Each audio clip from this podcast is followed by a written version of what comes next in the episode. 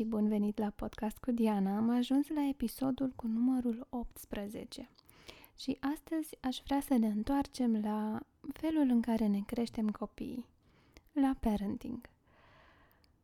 Vreau să vorbim despre ce înseamnă atunci când vrem să ne controlăm copiii. Pentru că de multe ori supărările pe care noi le simțim ca părinți și frustrările pe care le resimțim și furia pe care o resimțim vin din faptul că noi vrem ceva și copilul face altceva. Și ne e greu să acceptăm asta, să fim flexibili câteodată. Am vrea ca atunci când noi spunem ceva, copilul nostru să facă. Deci dacă ar fi să reducem la extrem într-o frază foarte, foarte simplistă, o mare parte din supărările parentale, ele s-ar reduce la fraza nu pot să-mi controlez copilul. Și aud asta adesea de la părinții cu care lucrez. Câteodată ei conștientizează faptul că asta este, de fapt, supărarea lor și câteodată nu reușesc să-și dea seama că de acolo vine o mare parte din frustrarea lor de părinți. Unii dintre părinți ar vrea să nu mai fie supărați atunci când ei cer ceva și copiii nu fac. Iar alți părinți vin să lucrăm pe a convinge copilul să facă mereu ceea ce vor ei. Și amândouă lucrurile sunt foarte greu de îndeplinit. De ce e atât de greu să îți gestionezi nevoia asta de control asupra copilului? pentru că lucrurile nu sunt simple. Nu reușești să zici într-o zi, de astăzi vreau să îmi schimb comportamentul și să nu mă mai înfurie atunci când eu vreau să îi dau să mănânce și el nu vrea să stea. De ce e atât de greu? Este atât de greu pentru că de multe ori această nevoie de control vine dintr-o supraresponsabilizare a părintelui și ea merge de multe ori mână în mână cu lipsa de flexibilitate. Hai să vă spun la ce mă refer. Deși lucrul ăsta este imposibil, de multe ori părinții pornesc de la ideea eu trebuie să-l fac pe copilul ăsta să fie bine, să fie corespunzător. Părintele își stabilește un scop, na, copilul să fie bine, fără să și-l definească foarte clar. Și atunci, de fiecare dată când părintele cere ceva și copilul nu îndeplinește, ajunge să simtă un eșec al lui propriu. Eu nu reușesc să-l fac pe copilul ăsta să fie bine, să fie corespunzător. Și asta vine cu foarte multă presiune pe care inițial părintele o pune asupra copilului, care trebuie să facă ce îi se cere, și apoi o pune asupra sa. Ce fac eu greșit de nu pot să fac copilul ăsta să fie bine? Adesea, când lucrez cu astfel de părinți, dacă încep, începem să explorăm mai departe, o să observăm că ei nu se simt responsabili doar pe a-l face pe copil să fie bine, ci se simt responsabili de multe alte lucruri din viața lor. De emoțiile celor din jur, de comportamentele celor din jur, de viața celor din jur. Își asumă extrem, extrem de multe responsabilități care nu sunt ale lor. Deși un părinte este responsabil pentru sănătatea și bunăstarea copilului lui, cât și pentru evoluția lui, nu este responsabil pentru cine este copilul. Copilul este o entitate separată de părinte și asta, din nou, câteodată e foarte greu de gestionat. În primele luni de viață ale copilului, mama adesea și copilul trăiesc într-o stare simbiotică. Mama așa luptează copilul la cerere, îl ține în brațe atunci când copilul cere și viața ei se desfășoară cu el legat emoțional și fizic de multe ori de ea. Asta înseamnă că dacă mama vrea să se ducă la cumpărături, o să-și ia copilul și o să meargă la cumpărături. Și cel mai adesea copilul nu va protesta, pentru că în brațele mamei lucrurile sunt liniștite pentru el, el se simte în siguranță. Pe măsură ce copilul crește, începe să aibă părerile lui și dorințele lui. Și poate nu vrea ca în momentul ăsta să fie întrerupt din ce făcea pentru a merge cu mama la magazin. Și chiar dacă nu îl deranjează neapărat să fie întrerupt, de multe ori el vrea să își arate lui că este o ființă separată de ceilalți, că are autonomia lui, că poate pune limite și face asta spunând nu. Ei bine, trecerea de la perioada simbiotică în care mama și copilul au fost unul și același, către perioada în care copilul se dezlipește și are părerile lui, nevoile separate de ale mamei, dorințele sale, ei bine, asta este o perioadă dificilă și pentru o parte, adică și pentru copil și lui îi e greu cu toate schimbările astea și cu toate noutățile astea și cu noua lui responsabilitate, însă e greu și pentru părinți. Și asta este momentul în care părintelui îi e greu să dea drumul controlului. Și ar vrea să vadă că atunci când el cere ceva sau atunci când el vrea să se întâmple ceva, copilul face așa cum a făcut și până acum. Când era bebeluș, mama îi schimba scutecul atunci când uh, vedea ea că trebuie sau atunci când voia ea. Când copilul mai crește, el poate să spună nu, poate să plece, poate să se zbată. Și fiecare astfel de interacțiune poate să devină dificilă.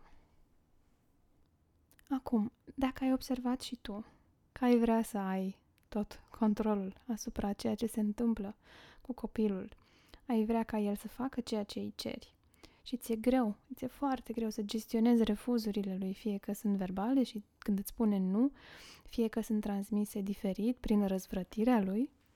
Deci dacă ai observat că te duci în, în direcția asta, primul lucru pe care vreau să ți-l arăt sau asupra căruia vreau să-ți atrag atenția este conexiunea cu copilul. Adu-ți aminte că a crește un copil, copilul tău, nu este despre a avea control asupra ceva. Știu, e confortabil să ne imaginăm că avem control, că putem controla lucrurile, că ceea ce facem noi, dacă facem corect, asta înseamnă că uh, și noi și copilul vom fi în siguranță și toate lucrurile vor decurge minunat. Numai că lucrurile nu funcționează așa și niciodată în viață nu ai control 100% asupra ceea ce ți se întâmplă, asupra ceea ce fac ceilalți și când uh, expiri și inspiri și îți dai seama că relația cu copilul este despre conexiune și nu despre a controla, tu să-l controlezi pe el sau el să te controleze pe tine, poți face un pas în spate și observa imaginea cu totul. Da? A schimba scutecul unui Aș vrea să spun toddler, însă echivalentul uh, din limba noastră cred că este antepreșcolar. Deci a schimba scutecul unui antepreșcolar poate să fie despre scop în sine, despre mm, copilul nostru care o să aibă un scute curat și nu o să se irite la funduleț, însă poate fi și despre conexiune și despre moment și despre ce vrea copilul să transmită atunci și ce vreau eu ca părinte să-i transmit. El vrea să transmită nu, e corpul meu, și nu vreau să faci asta, iar eu pot să-i transmit înapoi, știu, văd că nu vrei și cu toate astea sunt mama ta și sunt responsabilă pentru sănătatea ta. Așa că deși tu ești supărat și nu vrei să-ți schimbi scutecul, o voi face. Numai că aici pun, pun accentul pe conexiunea dintre mine și copil, pe a-i transmite dintr-o parte sănătoasă a mea ce voi face și despre a-mi asuma în totalitate responsabilitatea a ceea ce pot să fac.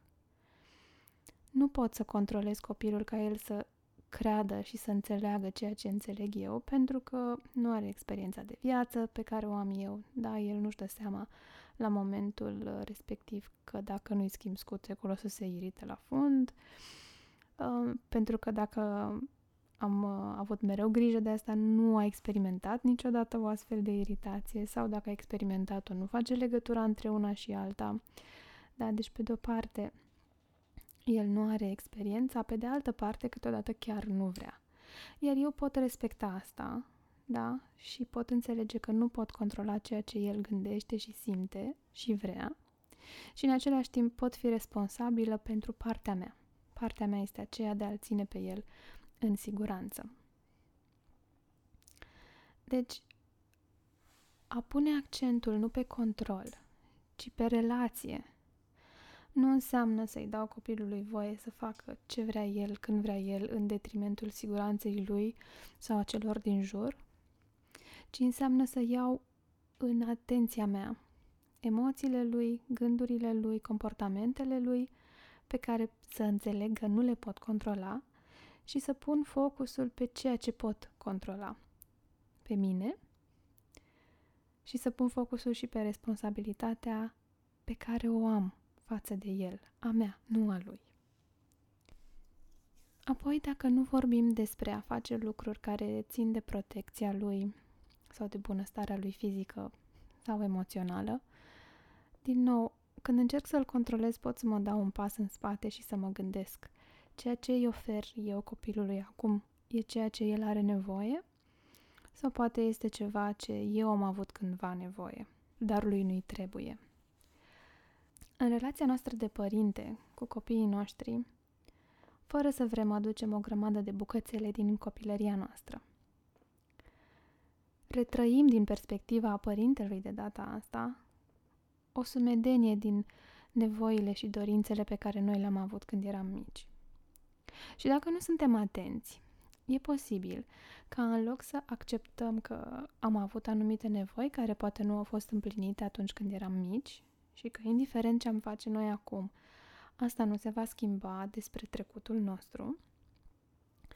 Deci, în loc să facem asta, putem să încercăm să-i oferim copilului nostru ceea ce ne-a trebuit nouă când eram mici. Iar copilul poate să refuze asta și să respingă.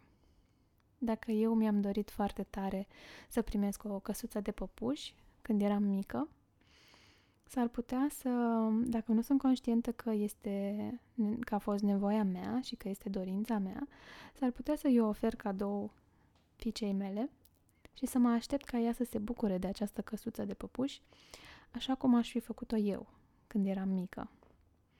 Dar pentru ea căsuța de păpuși nu e de interes. Și atunci eu poate că o să încerc să o conving că e o căsuță minunată, că și-a dorit-o foarte mult, că îi trebuie – și să mă simt um, respinsă atunci când ea nu o acceptă. Inspir, expir, mă dau un pas în spate și mă întreb pentru cine ofer căsuța asta? Pentru fetița din carne și oase care este în fața mea? Sau am uh, cumpărat-o pentru fetița care am fost eu cândva? Și e ok și asta, și mă pot juca cu ea, dacă vreau, în timp ce respect nevoile și limitele copilului meu. A crește un copil este adesea un teren um, nesigur. Pentru că um, suntem responsabili pentru viața cuiva, în schimb nu putem controla ce face acea persoană și singurul lucru pe care îl putem face este să-i oferim spațiu și să-l protejăm. Și întrebarea se pune cum facem asta fără să interferăm cu nevoia lui de explorare, cu nevoia lui de apropiere, cu alte nevoi ale lui, cu dorințele lui. Unde punem limita între a împlini o dorință copilului și ea nu i-o împlini tocmai pentru a-l proteja. În loc să controlăm copilul, eu sugerez să facem altceva. Și asta am făcut și eu cu copiii mei și fac în continuare. Îți propun să înlocuiești controlul cu influență. Îți propun ca în loc să controlezi copiii, să le oferi influența ta și apoi să le dai puterea de a decide ceea ce este bine pentru ei. Și asta poți să faci în funcție de vârstă. Atunci când sunt mici, de multe ori e nevoie să faci lucrurile așa cum zici tu că e mai bine Și, după cum spuneam mai devreme, e important ca în momentele în care ce spui tu că e bine și ce vor ei să se întâmple sunt diferite, să iei în calcul emoțiile și protestele copilului și să nu le ignori. Da, văd că ești foarte supărat că eu te țin aici și vreau să te schimb. Știu, știu că nu-ți convine. Iar pe măsură ce copilul crește, putem înlocui aceste mesaje cu o invitație la a gândi critic. Și apoi putem oferi copilului spațiul de a lua o decizie, fiind în timpul ăsta o influență bună pentru copil. De exemplu, dacă eu mă port frumos cu animalele, cu blândețe și cu respect față de ele, asta este o influență pe care eu o transmit copilului meu. Și atunci când observ că el are o altă tendință de a aborda animalele și este suficient de mare să înțeleagă uh, niște limite, pot să mă folosesc de interacțiunile mele cu animalele pentru a influența și modela felul în care el se va raporta la animale. De exemplu, dacă am văzut că ieri a lovit o pisică și n-am apucat să-l opresc, am vorbit apoi cu el și am povestit despre cum animalele simt durerea. L-am invitat să avem o discuție despre empatie, l-am invitat să-și imagineze ce simte pisica respectivă, da. Aici vorbesc despre copiii mai mari de 3 ani care pot face lucrul ăsta, care se pot pune în papucii unei alte ființe. Până la vârsta aia e mai greu să facem astfel de exerciții cu ei pentru că efectiv nu au capacitatea de a vedea lucrurile din perspectiva al cuiva. Da, deci după ce am făcut lucrurile astea și am invitat la o discuție, astăzi pot să influențez și să modelez felul în care copilul meu se va raporta la animale prin felul în care o fac eu. Și dacă mă apropii de o altă pisică pe care o mângâi și pe care o țin în brațe și care îi dau drumul atunci când este evident că ea nu mai vrea să stea la mine, pot accentua comportamentele astea ale mele, da? Pot spune copilului, ia uite, am luat pisica asta în brațe, ia uite o mângâi, cred că îi place tare, tare mult, cred că dacă aș lovi-o, nu i-ar plăcea deloc. Și uite, acum pisica nu mai vrea să stea la mine în brațe, ar vrea să fugă și o să-i dau drumul pentru că nu vreau să o țin împotriva voinței ei. Și cu astfel de exemple, zi după zi, da, influențăm copilul în loc să-l controlăm. În loc să-i spun, dacă te mai văd vreodată că lovești o pisică, nu te mai las niciodată la televizor, da, asta ar fi o modalitate de a controla copilul, îl pot influența îi pot pune limite, da? Dacă mai lovești pisica asta, să știi că nu o să te mai las să interacționez cu ea, pentru că e responsabilitatea mea de a proteja alte ființe din jurul copilului meu atunci când el nu le poate proteja. Și apoi îl pot influența prin comportamentele mele. Și asta este valabil pentru toate ariile. Acum, ce aș vrea să luați cu voi din ce v-am povestit eu este că nu este suficient să arăt odată și să punctez odată despre felul în care interacționez eu. E important să fac asta de multe ori, da? La fel și cu mâncarea sănătoasă. Să-i arăt cum mănânc sănătos, cum evit dulciurile, de exemplu, sucurile, lucrurile care știu că nu-i fac lui bine și nu fac nici mie. Să-i arăt cum mă port eu cu prietenii mei, ce fac atunci când sunt furioasă, cum îmi exprim furia, Chiar dacă asta nu înseamnă că sunt perfectă, nu înseamnă că întotdeauna o să-mi exprim furia într-un mod asertiv și o să pot să pun limite, câteodată o să mă înfuri și o să țip. Și asta este o ocazie în care să îi modelez, să-l influențez, să-i arăt că toți oamenii greșesc. Și că e important ce facem ca să reparăm greșelile astea. Da, am țipat la tine, m-am înfuriat, am greșit. Uite, îmi recunosc greșeala. Asta este un pas important pe care îl arăt copilului da? E o influență pe care o am, ați recunoaște greșelile. Vreau să aud ce ai tu de spus despre asta, cum te-ai simțit tu, îți creezi spațiu pentru a te deschide și pentru a-mi spune. Nu o să-ți invalidez experiența, nu o să-ți spun, da, dar și tu ai făcut aia și aia altă și de-aia m-am înfuriat și pur și simplu o să accept ceea ce tu îmi spui și mi-arăți. Și apoi o să încerc să repar relația și o să te întreb ce putem face uh, ca relația noastră să fie reparată. Uite, eu aș vrea uh, să îți uh, mulțumesc că mi-ai atras atenția, că am țipat la tine și vreau să faci asta și pe viitor, dacă se mai întâmplă, ca să nu mai uit. Sau, uh, uite, aș vrea să-ți ofer o îmbrățișare uh, pentru că vreau să ne simțim în siguranță unul cu celălalt. Sau orice altă propunere aș avea, să accept feedback-ul copilului și să văd ce vrea el de fapt de la mine. Dar acesta este un fel de a nu încerca să fiu perfectă, de a-mi da voie să greșesc, pentru că toți greșim, și de a influența și modela um, în mod pozitiv, chiar și prin greșelile pe care le fac. Și asta preia o grămadă din presiunea pe care o punem pe noi atunci când vrem să controlăm și când vrem ca lucrurile să iasă perfect. De ce controlăm copilul? Pentru că vrem ca lucrurile să fie perfecte, pentru că vrem ca el să fie perfect sănătos și relația noastră să fie perfectă și minunată, dar nu putem face asta, nu putem controla mediul, nu putem controla pe cel de lângă noi și nu vom avea niciodată certitudinea 100% că dacă facem X, lucrurile vor fi extraordinare, vor fi minunate, vor fi perfecte. Așa că, pe încheierea acestui podcast, vreau să te las cu câteva idei. 1. Când observi că intri într-o luptă legată de control cu copilul tău, fă un pas în spate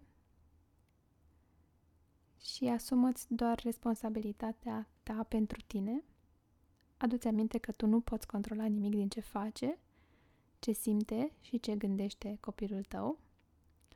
Ceea ce poți face, în loc să-l controlezi, este să influențezi comportamentul lui și poate și felul în care gândește, iar când faci asta îi oferi puterea de a decide pentru el.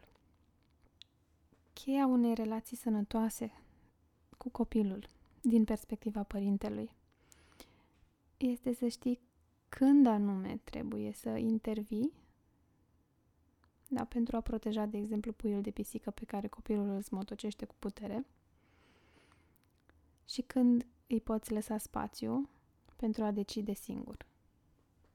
Și cum poți face ca deciziile pe care el le ia să fie unele sănătoase față de el și de ceilalți. Și încă ceva. Acesta este un mare secret pe care mulți părinți îl uită. Dacă tu crezi că ești singura influență a copilului tău, o să pui o presiune enormă pe tine. Pentru că tu poți să-l faci bine sau să-l strici. Dar nu ești singura influență. Copilul o să-și ia modele din mediul său, de la tine, de la tata, mama, bunica, de la o mătușă care are un impact asupra lui, de la educatoare, învățătoare, profesoară, de la poveștile pe care îi le citești, de la mediul din jurul său, la mediul în care crește, muzica pe care o ascultă, um, posturile de televiziune care rulează în casă, toate lucrurile astea o să-l influențeze. Deci nu doar tu. Pe o parte, poți să le controlezi. Poți să controlezi muzica pe care o aude, poveștile pe care îi le citește, emisiunile pe care le vede, oamenii cu care interacționează. Și asta ar trebui să fie suficient. Dacă asculti acest podcast, înseamnă că te interesează ce poți face să-ți crești copilul în mod sănătos. Din punct de vedere emoțional, desigur.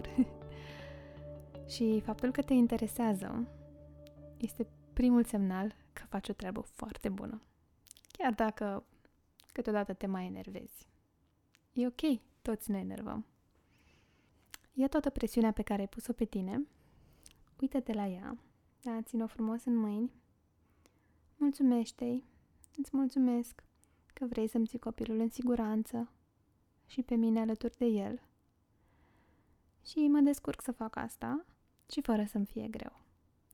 Și apoi pune presiunea într-un borcan, închide capacul și du-te și joacă un joc cu copilul tău. Ne auzim data viitoare cu podcastul următor, care încă nu știu despre ce va fi, dar promit că o să fie un subiect bun. Hai, să aveți o relație frumoasă!